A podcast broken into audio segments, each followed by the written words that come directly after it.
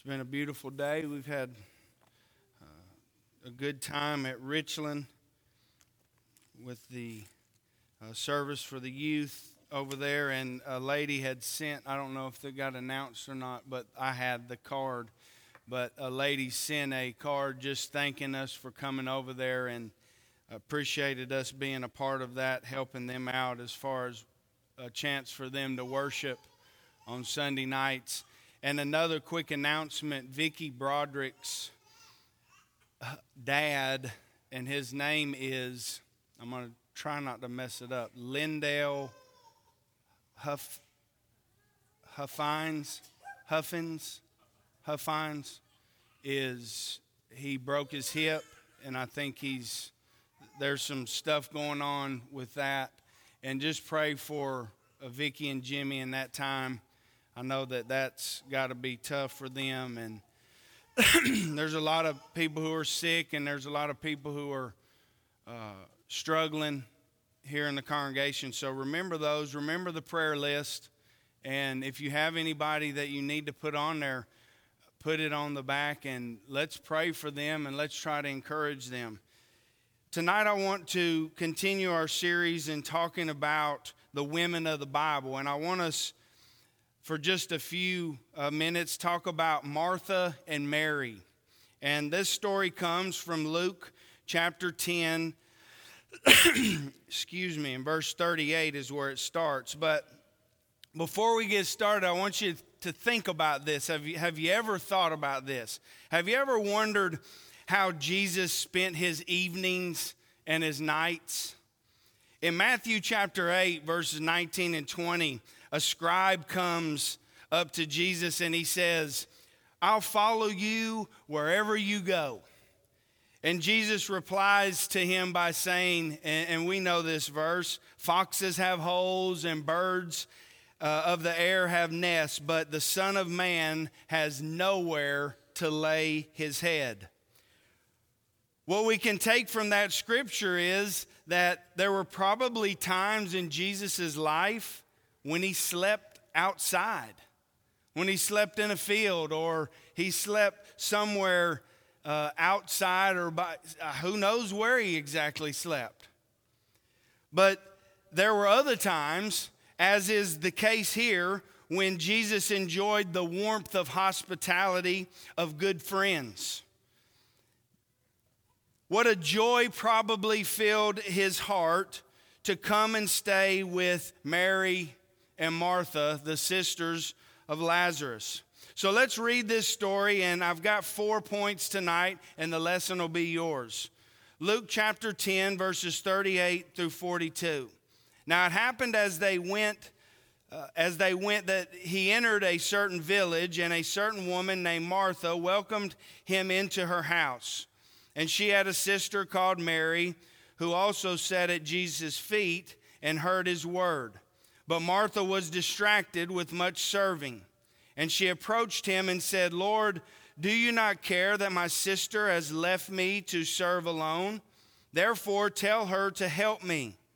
And Jesus answered and said to her, Martha, Martha, you are worried and troubled about many things. But one thing is needed, and Mary has chosen that good part, which will not be taken away from her.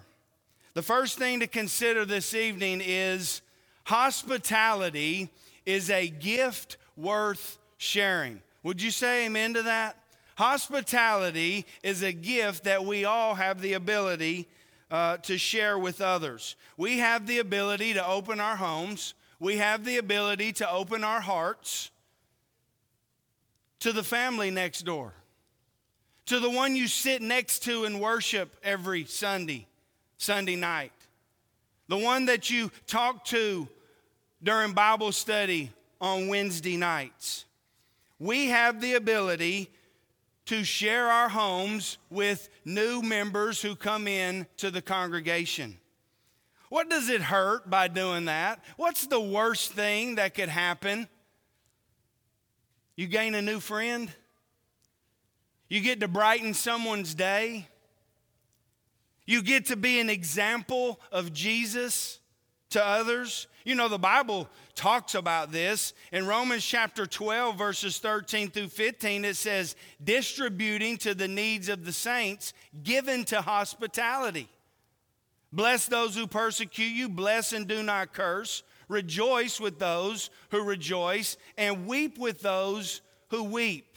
What do we see in this story? We see that this certain woman, Martha, welcomed him into her house. She was excited for Jesus to come. She was excited for uh, her home to be opened up to show hospitality. Think about 1 Peter chapter 4, verse 7 through 9. It says, But the end of all things is at hand. Therefore, be serious and watchful in your prayers. And above all things, have fervent love for one another. For love will cover a multitude of sins. Be hospitable to one another without grumbling. now, think about this one. Don't answer it out loud, please, but think about it. Have you ever been invited to go to somebody's house and there was a little bit of grumbling going on in your heart? You know, I want to go over there, but not really. I mean, I could be doing some other things. Or maybe vice versa. Somebody, you have invited somebody to come to your home, and all you think about is how to grumble and complain about the night that it's going to be.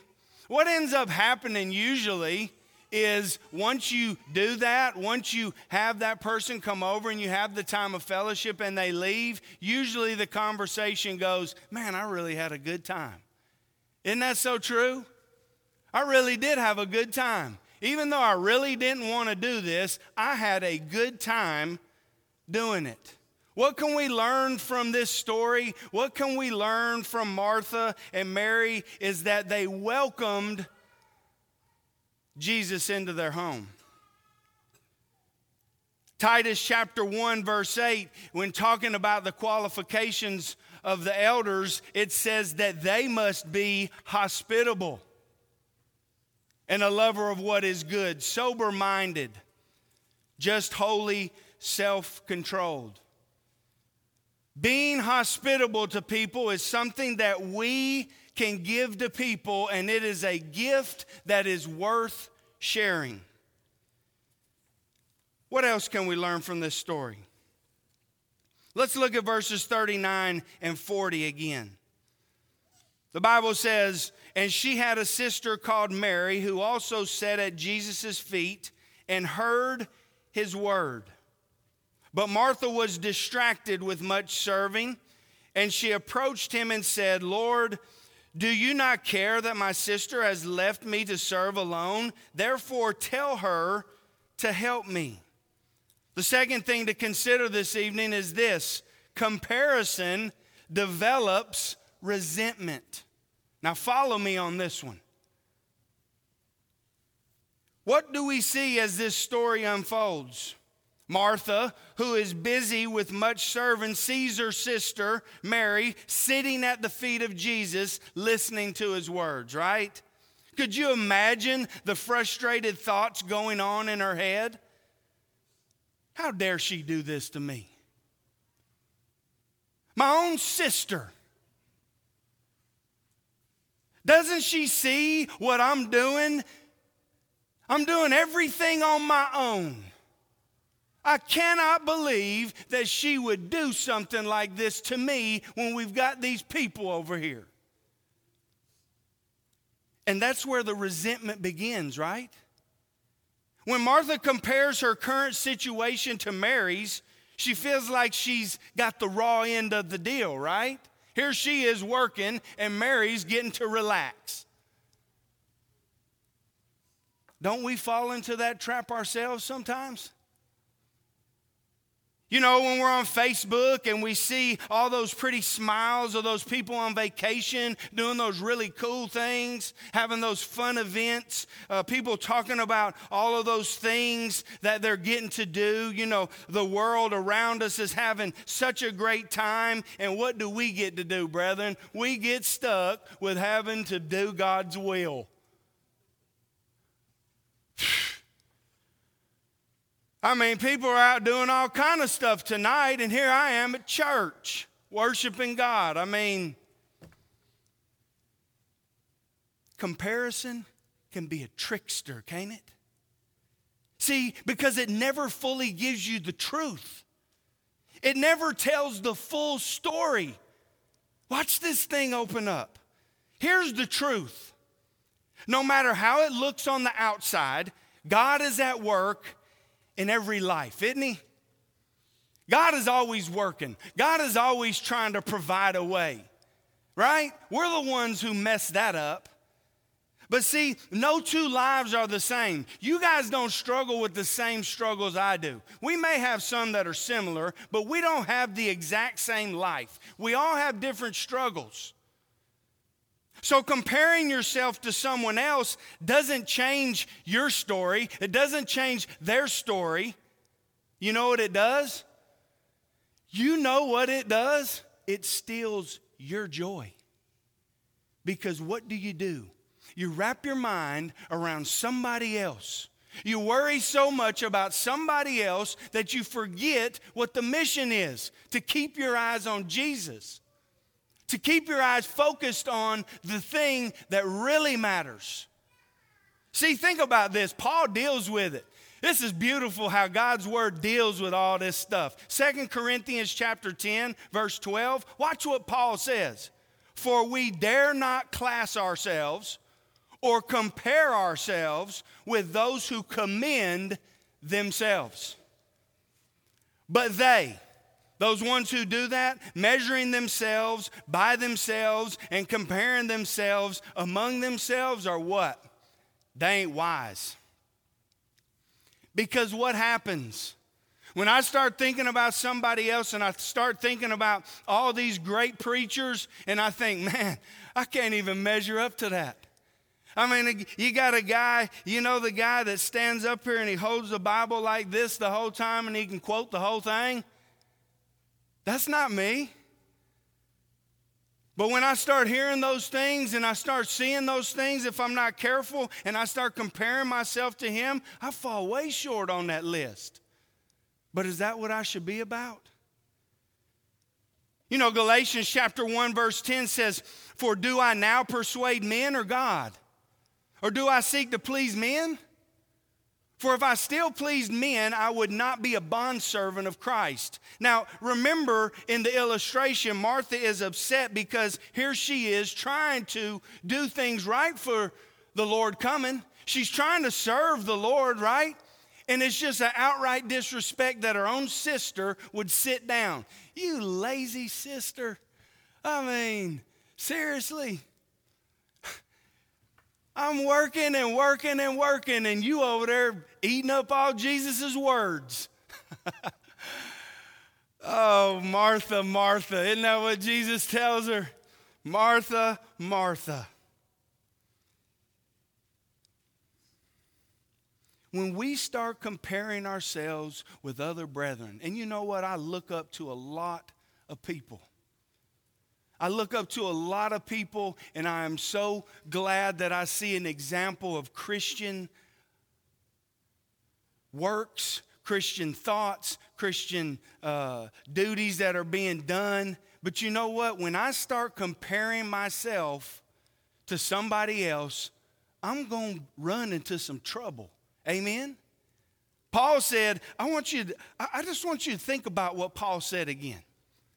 For we dare not class ourselves or compare ourselves with those who commend themselves. We're talking about, he's talking about himself, the group of Christians. He's an apostle. He says, but they measuring themselves by themselves and comparing themselves among themselves are not wise. Here's the truth I don't need to compare myself to anybody else except Jesus. That's all I got to compare myself because I'm going to fall short. I got a lot to work, of work to do, right? But when I start looking at a person and I start thinking about, well, I'm a little bit better at them than this. They're not really good at that, but I'm really better than them at this. They're kind of lazy in that category, but I'm why are we doing that? Because that's how we do if we're not careful and we take our minds off of what we're trying to do. Comparison develops resentment. Look at the third thing. When you're struggling, go to the best source. Is that not true? So look at verse 40. It says, But Martha was distracted with much serving. And she approached him and said, Lord, do you not care that my sister has left me to serve alone? Therefore, tell her to help me. Martha is smart in the fact that as she gets upset by this unfair situation in her mind, she doesn't waste any time. She takes it to the one who can fix the problem. Amen? Boy, what an application. She takes it straight to the one who's going to fix the problem. What does she tell Jesus? Do you not care that my sister has left me to serve alone? Therefore, tell her to help me. she knew what needed to be done, right? You ever fallen into that category where you really knew what needed to be done? God, look, let me just go ahead and just lay it out here for you. I need you to go ahead and do it this way. Because when you do it this way, what's going to happen is it's going to work out a whole lot better for me because I'm going to get this and this will happen and da da da. Is that how it works? No. But you know what it does look like? It looks like Philippians chapter 4. You remember the verse that says, Be anxious for nothing, but in everything by prayer and supplication with thanksgiving, let your requests be made known to God? And the peace of God, which surpasses all understanding, will guard your hearts and minds through Christ Jesus. Think about the verse. Think about what it's saying. Be anxious for nothing. Is that possible? I tell you what, I've tried and I struggle with not being anxious at all. So, what does Paul do? He sets the principle for us up here. Do not be anxious for nothing. You want to know how you can do that? Here's how you do it. But in everything, by prayer. We have been given an avenue that is unbelievable through Jesus Christ. Am I right about it? We can come boldly to the throne to receive grace and mercy in our time of need. So when we go to God in prayer, He gives you the pattern. It says, by, but in, by everything by prayer and supplication. So I'm going to take this request to God. Well, how am I going to do it? I'm going to first go to Him in prayer, and I'm going to do it with supplication. I'm going to present the problem to Him. Lord, here's the problem. This is what I'm struggling with. This is what I'm going through. Hey, you know what? This takes some time. This takes some dedication in your life. This takes some time uh, out of these things that we got going on in the world. You know, we're all so busy, right? We all got so many things going on, and sometimes it's hard to give God 10 minutes.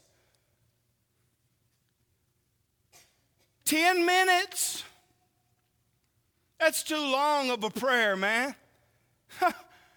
You kidding me? I need a 30 second prayer and I'm good to go. Present your request. How do I do it? I understand my avenue is prayer, and I present this request to Him. I say, You know what, Lord, here's the problem that I'm facing. And then it says, with thanksgiving.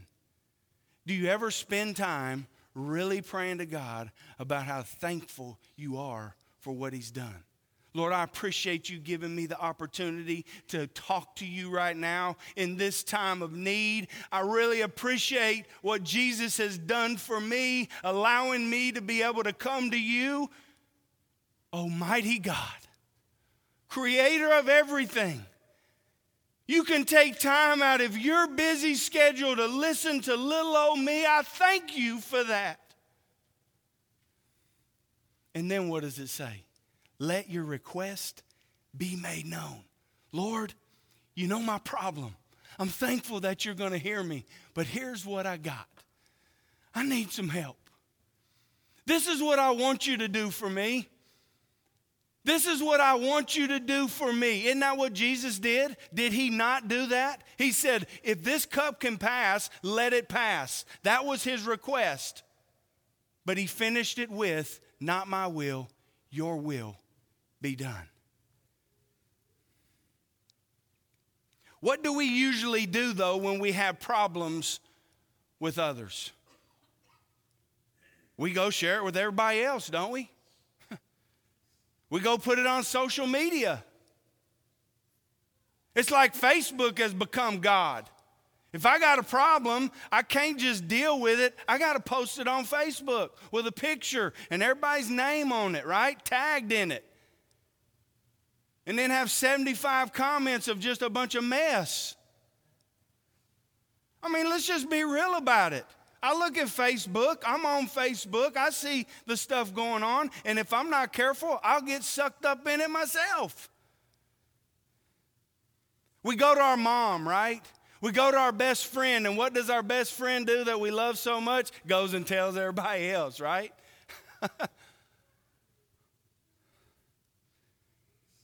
if those things are done the right way, it's okay. But to not go to the one who can fix the situation, isn't that kind of silly? You know, we've been talking about it in Proverbs class. Isn't that a foolish way of thinking? Here was Martha, very distracted because she was trying to serve, she was trying to do what she thought was right.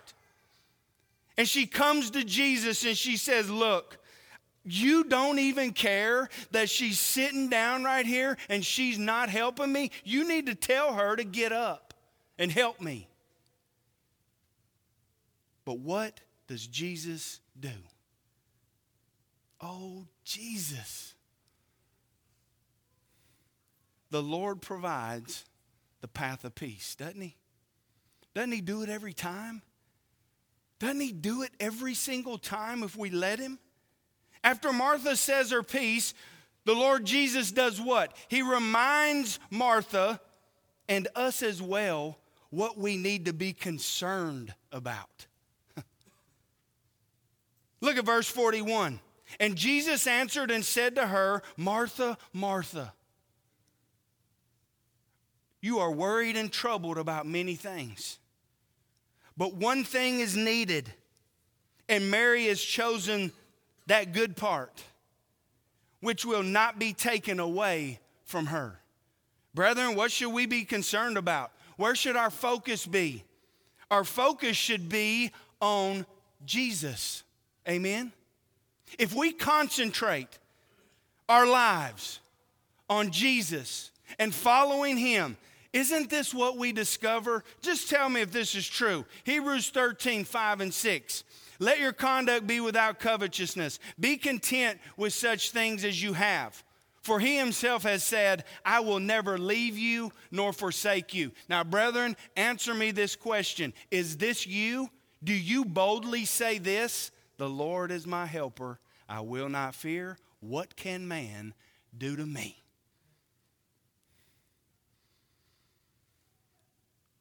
when we concentrate on Jesus, when we focus our lives where it needs to be, we discover we're never alone. Never. What else? We know that His grace is sufficient for all that we face. I love Philippians chapter 4, verse 19. You remember, Paul says, And my God, my God, isn't he your God, brethren? Can't you say that with boldness? Your God, he says, My God shall supply all your need according to his riches and glory by Christ Jesus. If I put my mind where it needs to be at, if I am concerned about what I'm supposed to be concerned about, it changes the whole way that I live my life because I know that I'm never alone. And I know that His grace is sufficient. Isn't that what He told Paul when he had that thorn in the flesh that he asked for to be removed three times? Jesus told him, My grace is sufficient for you. Paul says, My God shall supply all your need. Not just some, not just a little bit, according to his riches and glory by Christ Jesus. What else? And we find inner peace and strength to face whatever comes our way, don't we? You remember the rest of Philippians chapter 4, verse 7, it says, And the peace of God, which surpasses all understanding, will guard your hearts and minds through Christ Jesus. How does that happen? Because I know that what can man do to me? Because I know that I'm never alone in this battle.